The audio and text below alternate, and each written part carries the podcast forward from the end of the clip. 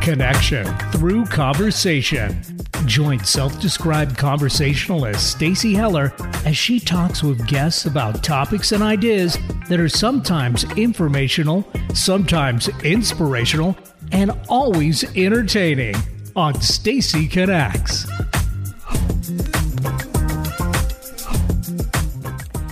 Hello, everybody. Welcome to Stacy Connects. I, of course, am Stacy Heller. So, a reminder for uh, those of you that listen all the time, or for new listeners, this show is ultimately about making connections through conversation by asking questions instead of making assumptions, and about engaging with the elephant in the room. Because, as I say often, I love myself an elephant in the room. Uh, who doesn't want to befriend that elephant? Uh, thank you if you listen live or if you listen later. I so appreciate your support. Remember that you can check out my other show that I do with Eric. It's called Don't Ask Me to Talk. That show airs live on our sister station, uh, 880 Kixie. You can also find it wherever you listen to podcasts. Again, it's called Don't Ask Me to Talk. And you can also follow my Instagram account that is called Stacy Talks, which I feel like is going to be on my gravestone. It's just going to say, Here lies Stacy Heller. She talks. Um, you know, that's okay. I'm okay with that. If you would like to chat live, feel free to call 425 373 5527 Otherwise, feel free to leave a voicemail or text the number 475 999 2726. And I'm actually going to ask listeners next week. I don't have a guest. So I'm going to throw it out to you, listeners. Should I skip a week or should I have my family come in? Right? Like, let's see what you have to say. Um, anyway, my guest today, I have two. Pete Connolly is back of Acute Injury Massage. I love when Pete is on the show. Hello. Great, great to see you, Stacy. It's so great to see you. I saw Pete last week. I talked about it on my show. Uh, Pete helped me with my back, and uh, that's been an ongoing saga. And then actually, Pete invited a guest, and uh, so I'm going to say it wrong, but I'm going to try. Emisha Okay, look at me. So she is a doctor of natural medicine and a doctor of humanitarian services. That is correct. And so, uh, mom, I will warn you now this show may be over your head. So I'm just telling you now, there's going to be a lot of talk of uh, energy and how the body can heal and sort of the physical and emotional and psychological and, and every other way um, way that our body works with us and the way that we make it work against us. Um, so, conversations from the past week. So, here's the deal. Uh, again, hi, mom. I haven't really spoken to mom since she got home. I think I was in Boston for a week, and that was crazy town. Left on Wednesday, very, very early and then came home on Saturday night late. Grace and her seven bags of uh, clothing, essentially. Yes, Pete, that is right. That's impressive. That is, uh, it was a lot. we ordered an Uber XL to get to the airport, and the did guy you was, did you hire a Sherpa? I, I mean, that's sort of me, right? and then I brought along my friend Stacy, ironically, two Stacys and a Grace, and uh, it was a lot of stuff. Now, admittedly, she's been on the East Coast for five years, and so this is an accumulation. And Grace, while not a hoarder, she is a saver. And so she has things from probably high school that are still in those bags clothing wise. And is she moving back? Is she bringing all her stuff back? She's bringing all of her stuff back. She didn't bring some things that could be used for decor because she starts in September with Price Waterhouse Cooper. Uh, she will be sitting for the CPA exam over the course of the next few months. Uh, you take it in four parts, I believe. I don't know. I'm not clearly not a numbers person or an accountant, uh, but I believe she takes it in four parts. The first part will start in January. And so she's home at least for the next 10 months. And then she moves into Manhattan, where she's going to get an apartment with a couple of friends, and they're going to figure it out. And she will not be able to bring eight suitcases of clothing back because the apartment that she will live in will be about the size of the studio that we're recording in right now. it'll have like Murphy beds and it'll be, you know, it'll be tiny for so, a lot of money. So she's got she's got ten months to transition, kind of get her head wrapped around the next transition of her life and Yes. hop in. Exactly. And she's very excited. She's looking forward to traveling. She's got a friend who will be finished with grad school in the spring, going into summer. So they're going to plan a trip. And I love the way that she manifests things. She said, You know, I think for the trip, we're going to think about places that are further afield rather than just, you know, like Europe. Because really, Europe is just a six hour flight from Manhattan. And I could do that during like a vacation. And I was like, okay. Like, I didn't think about going to Europe on a vacation when I was in my 20s for a week, but I love that she does because that curious, adventurous side, you know, like the world is her oyster. Now you went to Europe this summer. Was she with you? I went to Europe uh, this fall, This and she was not with me. Yeah.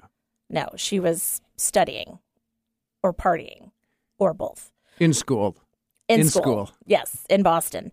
Um, okay, so anyway, so that's what was happening in Boston. It was uh, it was a really interesting time. Um, Stacey Harris, Pete, you've met Stacey before.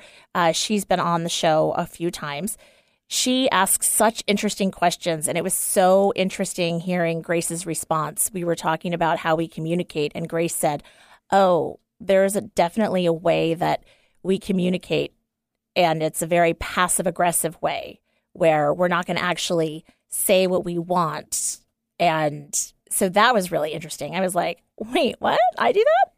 And uh you know she said i'm working on it and i i'm direct with most people. But she said it would seem that i come from a line of people that can't ask for what they need especially let alone what they want In in the family or anywhere. in the family, uh, especially, and probably in intimate relationships. Well, like she- strangers, we're like, nah, not a problem. But with those that are closest to us, for some reason, there's an inability to ask for what we need or want, which dovetails to my back thing. That from the moment it happened, I have said it was so not about the back injury because truly, with the fall that I had, if I were to play out the various scenarios of what could have happened, which I'm choosing not to, uh, there could have been so much more damage. And so I am absolutely convinced that it was the universe's way of saying, you're not paying attention and you need to feel things and you're too way too compressed and you need to like breathe into things and you need to unpack some stuff. And so I have been doing that with Pete's help. I have uh, gone to acupuncture a couple times. I have utilized the help of uh, Kathy. I mean, I am using all different kinds of modalities, including crying, which I'm not comfortable with. But it's okay. I'm doing fine. Um, and it reminded me of a quote that is from Alan Cohen about how um, you can use pain as a stepping stone versus a campground. And, you know, it's like, it reminds me of a metaphor that I used to talk about with my kids, where when you're in a relationship, think of, uh, think of yourself as crossing a stream of sorts, and every step or every little stone that you step on is a further step in your evolution of knowing yourself and what you want. You know, some of the little rocks are underwater, some of them are, you know, you can stay there for a while and enjoy the view. They seem pretty secure. Some of them are really slimy. Uh, you know, but each one, while maybe it's not the sturdiest stone, it's still a stone headed in a direction, a forward direction, hopefully. So, stones are are a thing that's happening in my life lately. So you recently found a slippery one. I recently found a slippery one in the form of a hard tile floor. Yes. And, you know, and I'm using that, what happened as a stepping stone to actually uncover some other things rather than camping in that feeling and that experience and having a pity party. So. Beautiful, Um, Stacy. Good job. Thank you. Yes, lovely. Thank you. Uh, today, when I was having acupuncture, I had acupuncture with uh, your old roomie, Carlton, Carlton Mages. mhm, Right? of Alpine Oh. Acupuncture. Yes. He is awesome. And he was sharing something with me. Uh, I went in last week and he was really focused on the back pain and he did some cupping to bring the bruise up. And then this week, I was sharing with him sort of about the emotional side of the injury. And he shared a story about how when he was going to Bastyr and he took some classes, uh, one of the professors that he had, they would do uh, the sweat lodges and you know some shaman teaching and that kind of thing. And that this particular woman described herself as a world walker.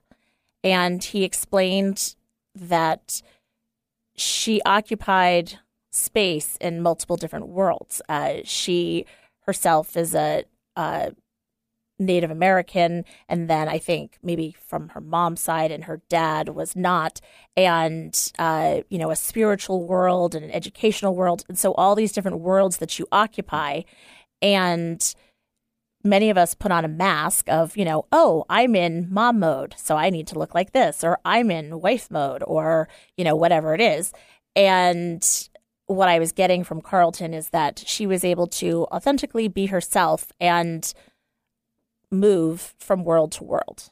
And I said, Ooh, that resonates with me. And he said, I thought it would. I think you're a world walker. So I like that. That's kind of cool. Um, Well, you certainly wear many hats, Stacy, and and very well. The ones I've seen you wear, you wear them very well. thank you. I appreciate Business. that. Family, as a mom, as a friend, as mentor, as as business uh, supporter of businesses. Thank you. Oh, I appreciate that. Well, and the goal is to, uh, I'm happy with wearing multiple hats. I just don't want to continue to wear multiple masks because that's how I got into this whole thing, all of the compression of stuff. Um, okay. My two last things. I found a really funny book in Boston. It is called I Am Why Do I Need Venmo Years Old Adventures in Aging. So I loved this because it had things like um, I am no caffeine after 3 p.m. years old. I am, uh, let's see. Wait, there was some really good ones. Um, I am, I secretly enjoy line dancing years old. Um, I am, I once used paper mats or maps years old. Like all of these things that I was like, oh my gosh, this means that I'm old. Like buying the book and and seeing some of these things, like I am, the dim lighting makes me look good, but it makes it hard to read the menu years old. I was like, Ding, ding, ding, ding. right? Like pretty much every single cartoon on the page, I was like, I am, I am that years old, and I'm okay with it. I mean, it made me laugh, and it's good to laugh at yourself. So there's that. Um, okay, my Stacyism for the week. So this one came out of there's been a lot of uncovering of things and me trying to figure out what I meant to do. And uh, Ben Franklin, weirdly, has come up for me recently as somebody that I. I don't know the history behind him, so I may be saying something controversial because I think he had a lot of really good ideas and he was really quite smart and articulate. And his poor Richard's Almanac had so many wise sayings in it. Um, but for all I know, he was a jerk. So just so we're clear. Uh, but he had one expression which was hide not your talents, they for use were made. What's a sundial in the shade? And it made me think of, as I'm thinking about all these things and what I meant to do, this whole idea of no point in hiding my sundial self uh, in the shade because it's not going to do anything. That's Right? right. It's not going to do anything. It will be of no service to anyone. Exactly. So that is my uh, my Stacyism or my bit of wisdom from the week, and um, that's it. Let's take a break because I'm really really excited for my guest this week. Keep listening to Stacy Connects. We'll be right back. Yeah. Do you feel challenged by the thought of getting ready every day? Want to make a great first impression, but don't feel your wardrobe represents who you really are? Does the thought of trying to find great clothing that fits your body and lifestyle have you overwhelmed? Michael Bruce Image Consulting is a premier image consulting company that can help you get your style back on track. Contact them at michaelbruceimageconsulting.com or call them at 425 214 4155 and start that that conversation today. Stacy Connects. It's not just my business, it's my superpower. Whether you need the right tone and messaging for a new venture or you've plateaued with your current one, I can help. I connect clients with themselves and their potential. Then I identify unique solutions that translate your brand into messaging that connects your target audience with your business. Go to stacyconnects.com to connect with me and your messaging. Alternative Talk 1150, here to uplift your day. Welcome back to Stacy Connects. A reminder that my guests today are Pete Connolly and Dr. Emisha Lindstrom Suj. Hey, look at me. Uh, it's amazing what you can do if you write something out phonetically. so during the break, uh, uh, Emisha was saying that she had some thoughts on my communication piece with uh, that Grace brought up, and that we both seem to be passive aggressive in our communication style because we're not comfortable asking for what we want or need. And you had thoughts on that, so I'm curious. What are your thoughts? First of all, thank you very much, Stacy, for having us. Of course. Um, on your show today. And I would like to address the notion developmentally in terms of how going back to seed events in utero can, in fact, influence that kind of outcome. So, when there is awareness in the body and something happens in the external environment, let's say a train goes by or somebody around mom during her pregnancy is causing activation in her nervous system the awareness in the baby goes from the muscular system into the bones. That's okay. when you will see a lot of osteoporosis cases okay. emerging. When that's not enough for safety, it will move up into the head. That's what we call mental existence structure. So, for example, you ask them, So, how are you doing? And they say, Oh, I think I'm okay. The moment you hear, I think I'm okay, you know that they are very much having to think to feel alive mm-hmm. up in the head which means that there's not going to be a lot of sensation in the physiology because most of the awareness is up here. Ding, ding, ding. They're going to make a lot of, you know, good scientists, engineers, but they have the, or, or athletes, but they have the tendency to push the physiology in the body to limits and to injuries that they might not even notice, but it takes place. And so the mental existence structure is a also characterized by not being able to ask for help because the autonomic nervous system ended up going into a state of conservation and shut down when there was threatening environment but there was no capacity to walk away or crawl away right mm-hmm. or run away mm-hmm. because they were stuck in a belly so every time the stimuli outside that does cause activation pushes awareness upwards, right? And he can push it even further than the mental to dissociation. That's where you see most of the spectrum mm-hmm. hit. And that's really not a pathology.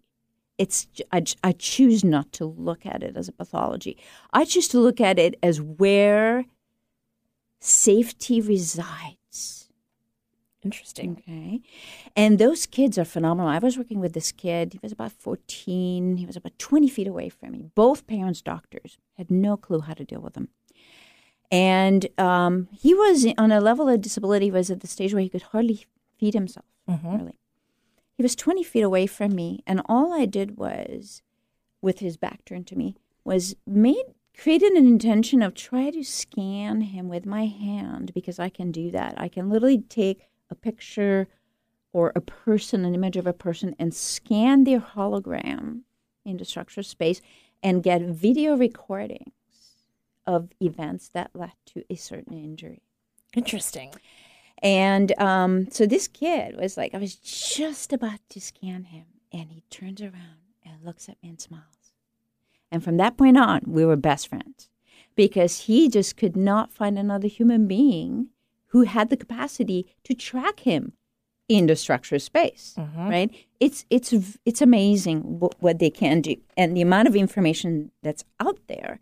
What's actually creating the overwhelm Yeah. for them in the physiology? I have a question for you.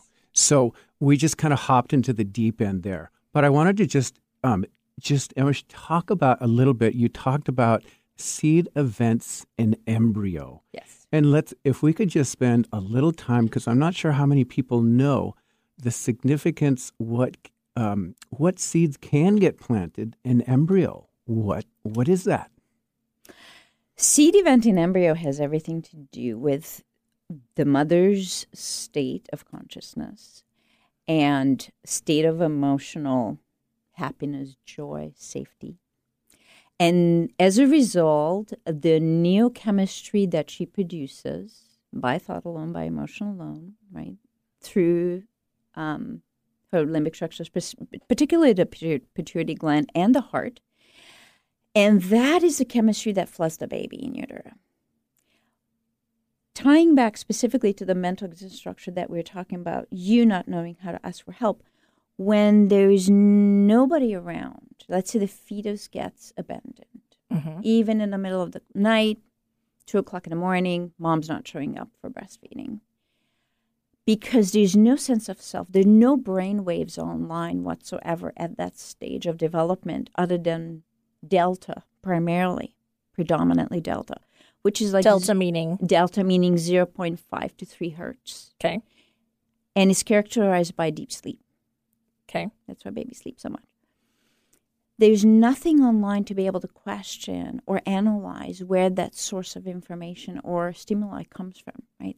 So the instant reaction uh, for the fetus is one of contraction, compression, pulling inwardly, especially the deep frontal line from a fascial perspective, very, very tight feet are in lotus position so as that is really controlling the majority of the lumbar spine is fully contracted. It doesn't even release till you're born till you push away and you're actually born.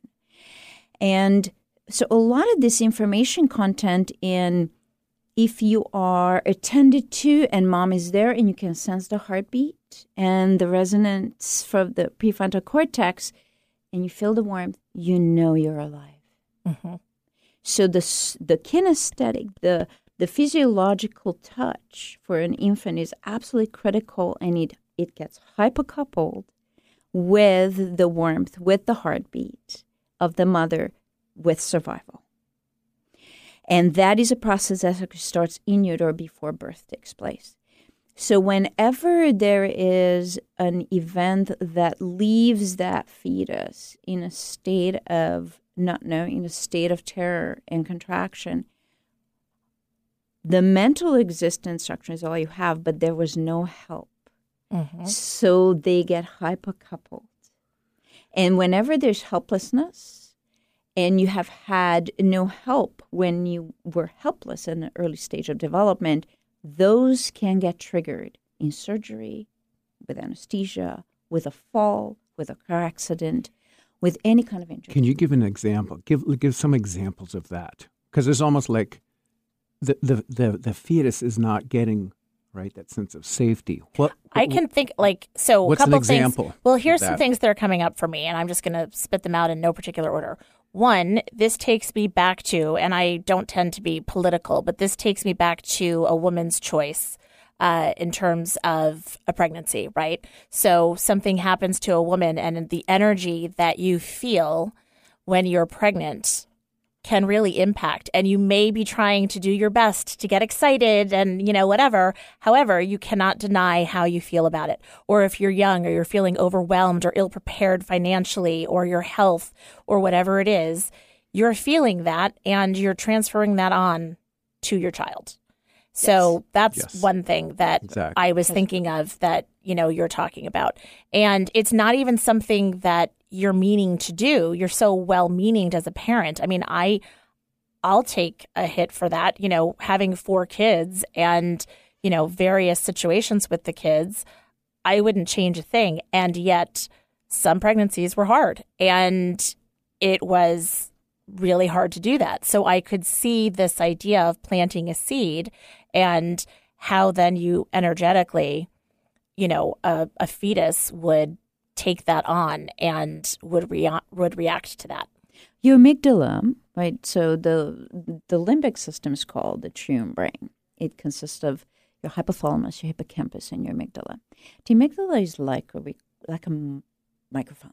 Mm-hmm. It will record everything that takes place around you, everything you experience. That's how the brain becomes an artifact. It contains everything that happens to you.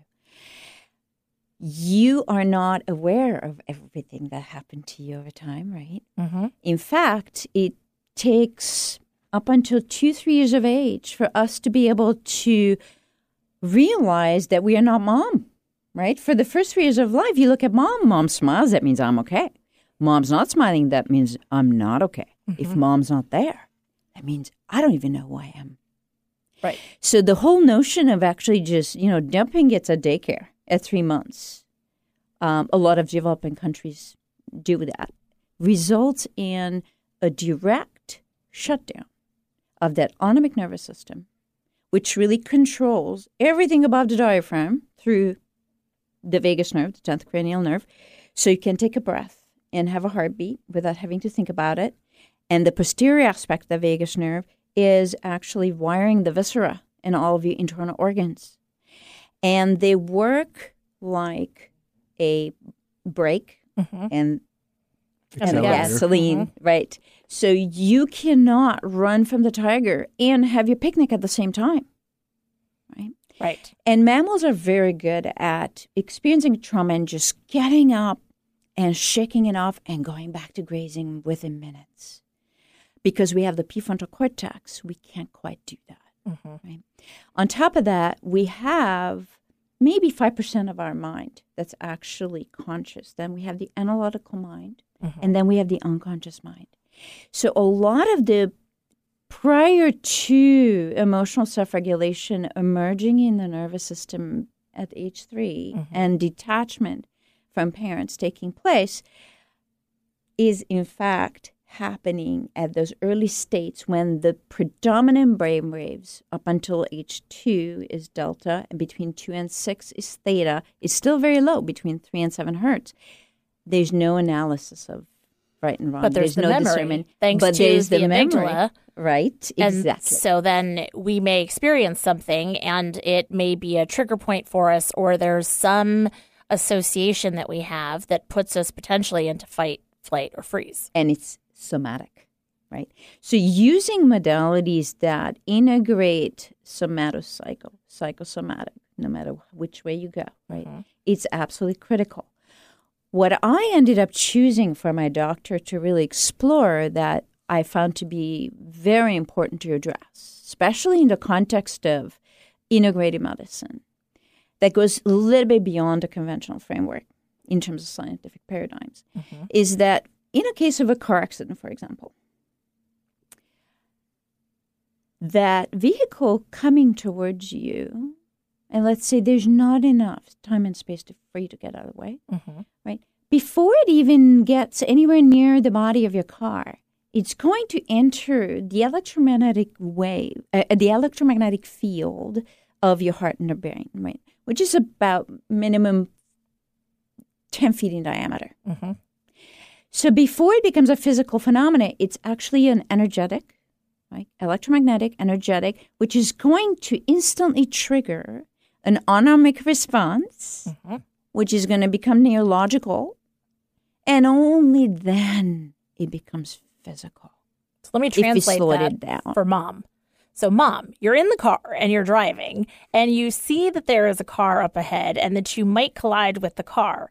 And even though there is still, in theory, space between you and the car, you are anticipating what's going on. It because it's entered your energetic field it's en- it's entered your subconscious it's entered your consciousness and realizing what could happen. And you're playing based on past experiences and past you know, reasoning that this is going to happen. And you've created an end result, you're probably tensing up and things are happening.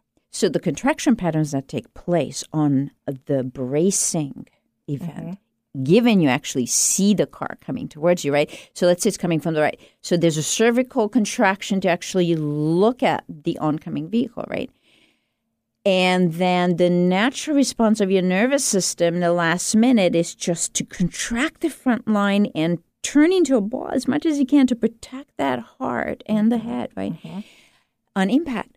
So I'm just going to pause it right there, not to re-traumatize our listeners here, Right, right? right. We are not having a car impact Right. experience right now. We're just speaking about the potential, right? Right. Hypothetical. hypothetical to be able to explain the sequence and how we actually address. So you don't do PT, you don't do physical body work to address a phenomenon that's actually electromagnetic, mm-hmm. right? We have to use modalities of care that corresponds to the phenomenon we were trying to solve. So m- my thought was, let's look at the energetic boundary rupture. Let's look at the field around us, just like in a neutron star, right? You have the energetic field of that star. The moment there's a transformation between a neutron star down to a white dwarf, where did the information go? Right? There's densification, but there was tremendous amount of energy and information in the field of that star mm-hmm. that's going to go somewhere, right? It's going to be around that star. Same thing. We have this huge field effect every time we have a heartbeat, and there's an associated emotion and thought with that. We're literally creating information fields in the structure space around us.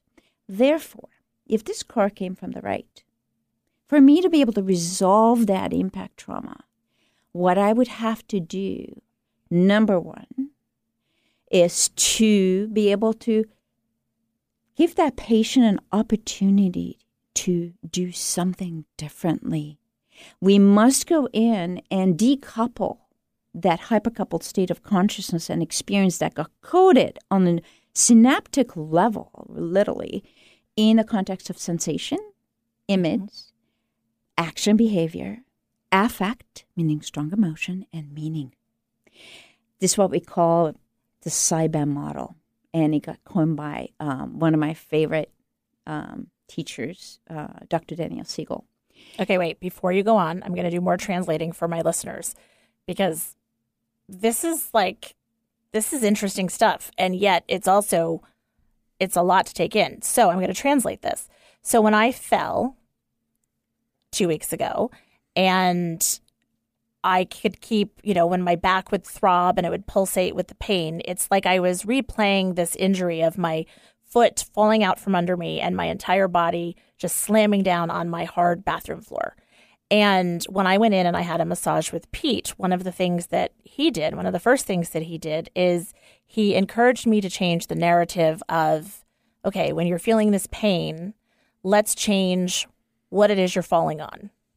Because you fell on the hard tile floor once, you don't need to continue to keep falling on the hard tile floor. And so did some work on that. Now, for all of those of you that are like, what the heck are you talking about? I will tell you that this is a real thing because today I was coming down the stairs to get ready to come for the show and I slipped down the stairs. And my body immediately went into the memory of falling in the bathroom. And I had to like do everything that I could to know that I was okay after that fall, that this was not that time, and that like it's all good. We're we're landing on fluffy clouds, which is the thing Pete said, you know, envision whatever it is. And so I was like fluffy clouds.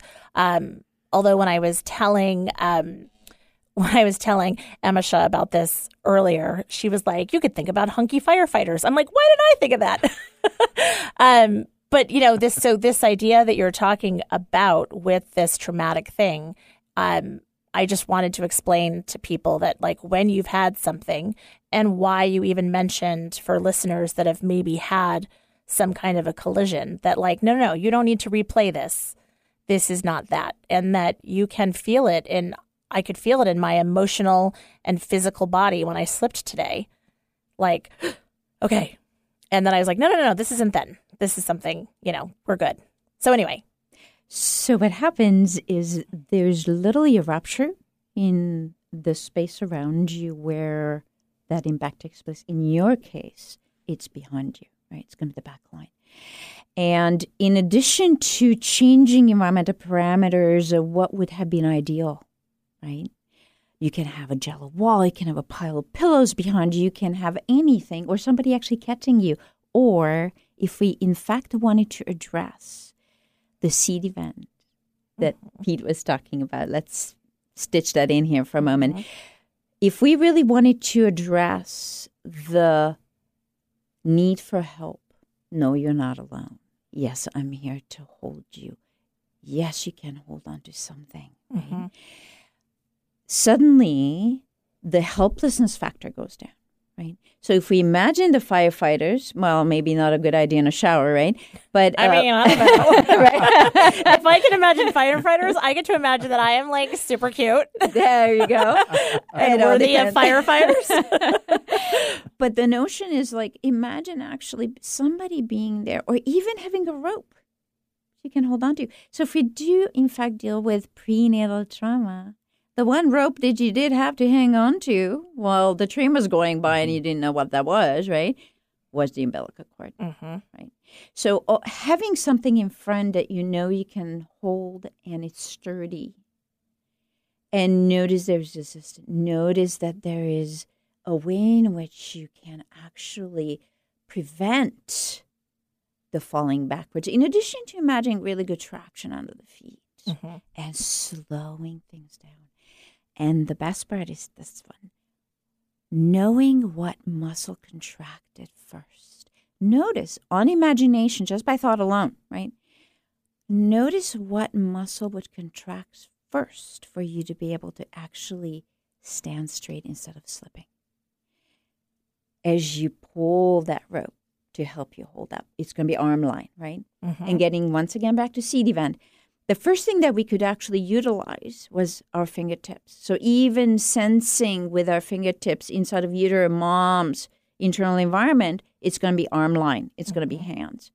So any kind of early trauma is going to be first and foremost in the hands. So when we thaw out an event, and in your case, inserting a, the ideal support behind you and something to hold on to, mm-hmm. right? and notice that you survive and the moment we notice that we survived is when the autonomic nervous system, for the very first time, gets interrupted in terms of procedural memory. Mm-hmm. New, in, new info. No info. Right. It's like, oh, you mean that's possible? Yes, it is. And the moment you sense that, you're going to be feeling, if you are in fact embodied in your body, right? Not in dissociated in space or mm-hmm. in your mm-hmm. head, but actually in embodiment because it's safe enough to be there you can be sensing tingling, right? Right now, maybe even in your fingertips, the arms. I can feel it in my legs just by talking about it. Mm-hmm. And these bubbles rising is what we encourage. This is what thawing out the autonomic nervous system actually feels like. And when we allow and with the breath encourage, notice you survive. Notice the breath flowing. Notice the bubbles rising up from the toes through the legs through the torso, through the heart, through the throat, through the top of the head, just like a whale or a dolphin releasing that water. Mm-hmm. Right? So we allow flow. Right? Rigidity, fixity is trauma. Flow is resolution of that state. Right? So with the automatic freeze and shutdown, what we are trying to create, in fact, is flow. Mm-hmm. Right? If the system shut down, we're going to kindle it a little bit, right? If the system is highly activated and you're noticing a um, person freaking out mm-hmm. or being afraid and freaking out, right? Because being very quiet and not freaking out doesn't mean that they're okay. Right. Right? That's called the freeze. freeze. So we want to kindle it. When they're really hyperactive, we want to be able to quench that. Noticing how we can ground that system in a safe way reminding that system that, oh, look, There's a ground on it. Notice the chair. Notice the support behind you. Even immediately after a car accident, that you would want to do as a first day trauma, Mm-hmm. whether you're dealing with a car accident or you're dealing with a two year old having had a fall immediately, right? Is you get them sitting down with their back up against the wall or something safe, and the sacrum is actually grounded, feet on the ground, hands on the ground. Notice your breath. Notice that you survived. Notice reminding the nervous system of support around them that they can, in fact, collapse and lean into. It's very important. And the moment the connection's there and the brain realizes that it is, in fact, supported, right? Mm-hmm. And there's presence and attunement to that state of support, it will instantly let go and thaw out. That's why it's so critical to thaw out immediately after impact.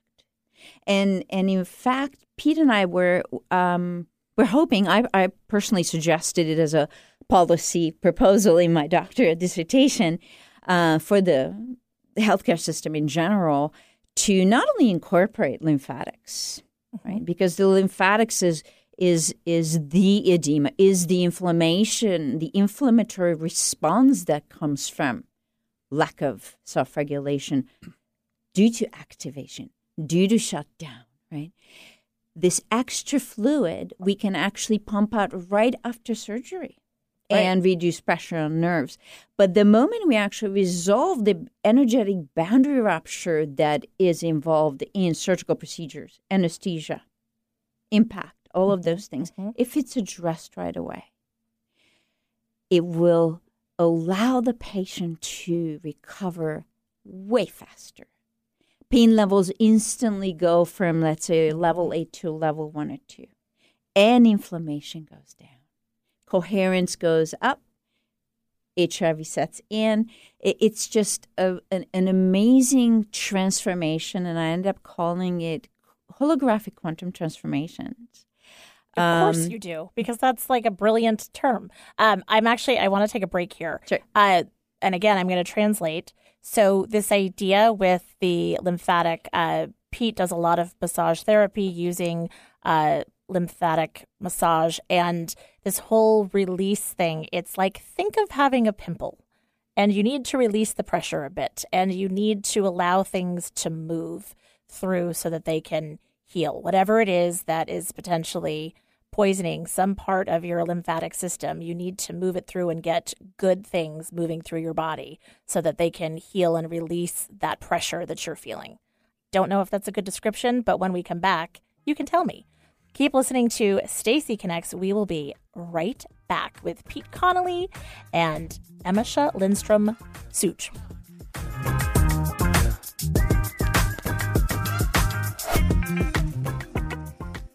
Have you ever considered working with an image consultant or stylist, but were worried about what the experience would be like? If that sounds like you, then Michael Bruce Image Consulting is here to help. They've worked with thousands of people, and many of those individuals have shared their experiences by way of style stories. Go to michaelbruceimageconsulting.com slash style stories and check out what their delighted clients have to say about their experiences.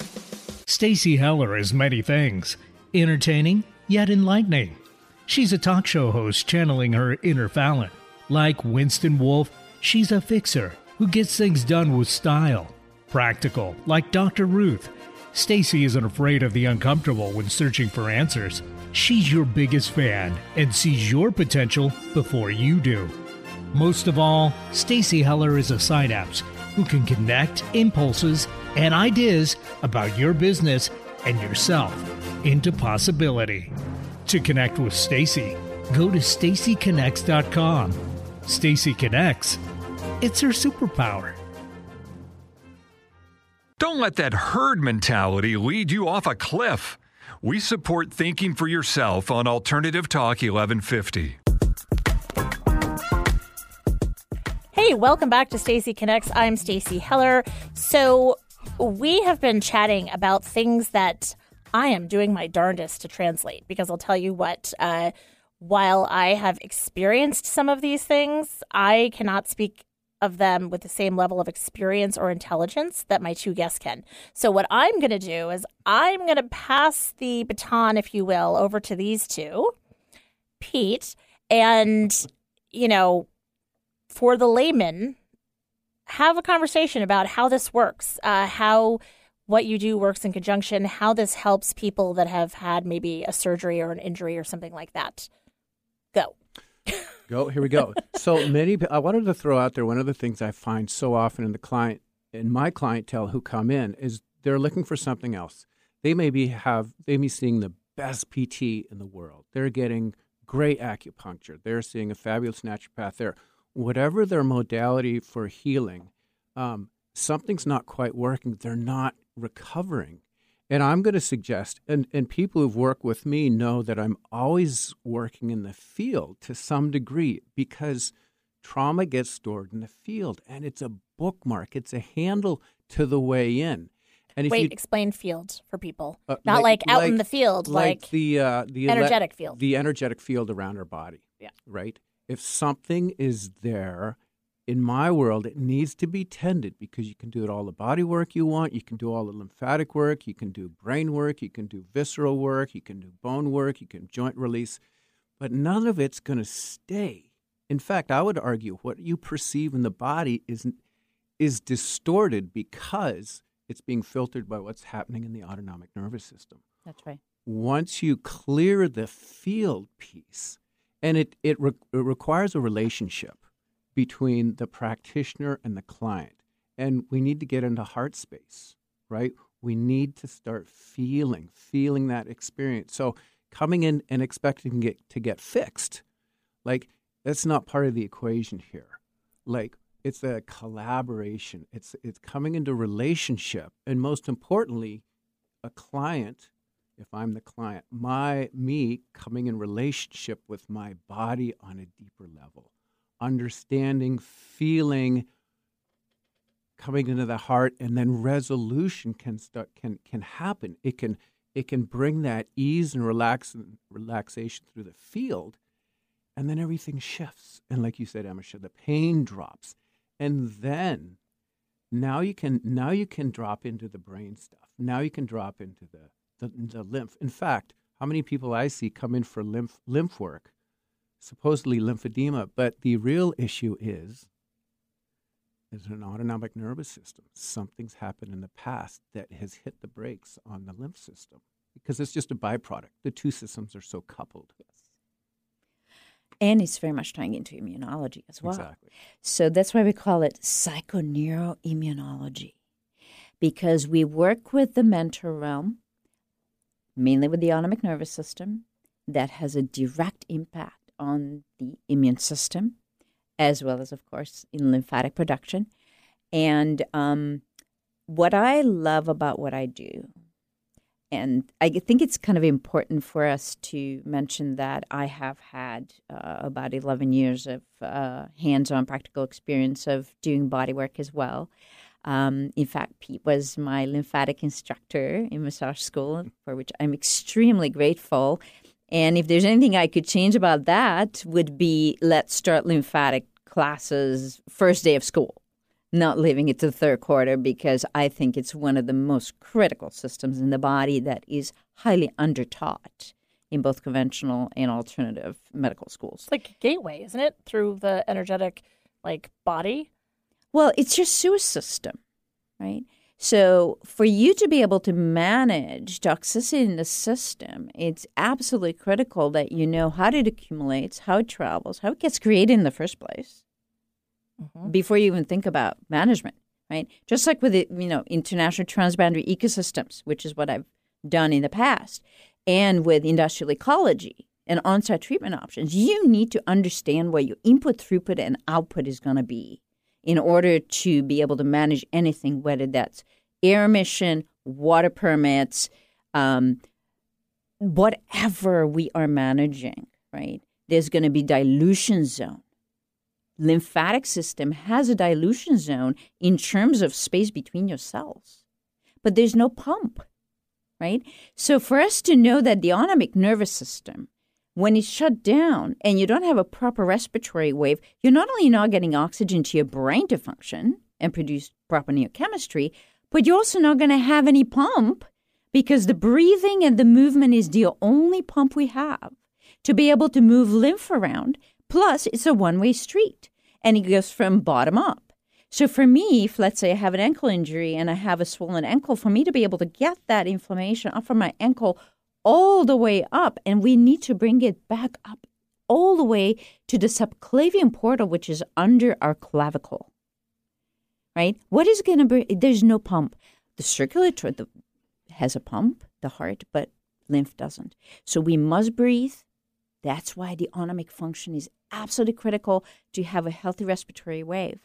The moment we create an autonomic balance, resolve the trauma, the system gets to collapse and self organize at a different level. Suddenly, you have a brand new respiratory wave, not just a new heart wave, but a new respiratory wave that sets in. And that is that new respiratory wave that is so essential for the pumping of lymph, for, of course, circulation to take place in a healthy manner, for being able to pump blood from the indoor organs into our big muscles to be able to go for a run or walk away from a situation. And how about after surgery? So often after surgery, so you have the surgery, there's right, there's this energetic piece, the trauma, the autonomic nervous system, right, is compromised. And then we, we put on compression garments that are meant to uh, compress the venous system, but in doing so, you're you're you're shutting off the lymphatic system significantly. There are compression garments to support the lymph flow and can do both. But to just get to just put a, a tight garment around some part of your body is not part of the solution.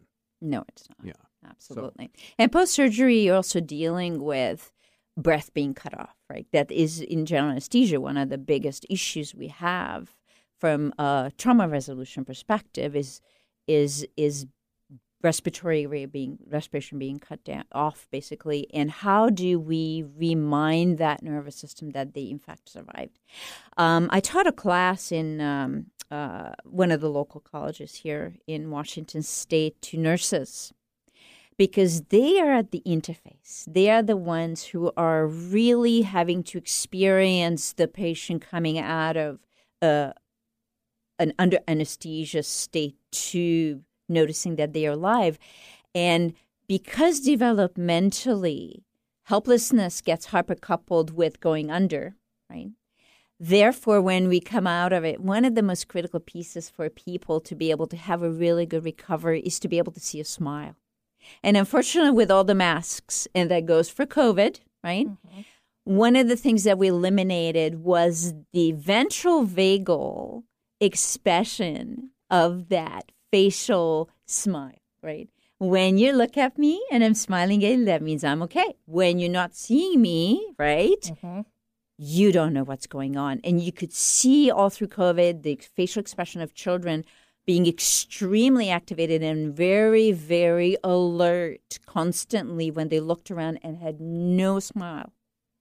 I don't know if you guys had that mm-hmm. experience, but the same thing with a patient coming out of surgery is like, like it's so important. Three minutes. So I want to give you an opportunity in the last like minute and a half if there's uh, anything else you want to make sure you get out. Plus, I want to give you an opportunity to share your information if people are interested in working with you. So I'm I'm just curious. Well, just Emma, show what would you offer um, people? Is there anything people can do on their own to help to help this process, to help develop more body awareness, so that they can facilitate movement forward? Absolutely. There's a lot of things they can do. Um, rewriting in the mind, practicing alternative ideal outcomes. So, for example, instead of this car coming at you, imagine yourself being on an over ramp, much higher up, or you know, being in a big truck, much higher up, or imagining that car coming towards you being matchbox size, plenty of space to roll under your car and out to the other side, for example, and notice that you survived. Right? There's lots of things that we can do as input into the sensation, image, action, behavior, feeling, and meaning. Ultimately, the meaning is going to be a big decider factor. What you assign as meaning to to a um, to an experience. And so, if people want to contact you, how do people get hold of you, Amisha? um, I have a clinic in um, Mill Creek. Um, it's just outside of Mill Creek, actually, and it's called Integrative Healing.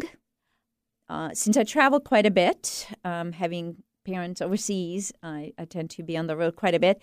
Um, I do a lot of telemedicine, and self regulation therapy is the name of what I do, in mm-hmm. addition to holographic quantum transformations, and that can easily be done through the internet as well, through Zoom, um, because the resonance from the prefrontal cortex is goes beyond time, space, and time. Because, for example, if you take a mother and a child, you can measure the mother's brain waves in the child's heart waves and the child's brain waves in the mother's heart waves. It's like I'm like we're gonna need like three days for this.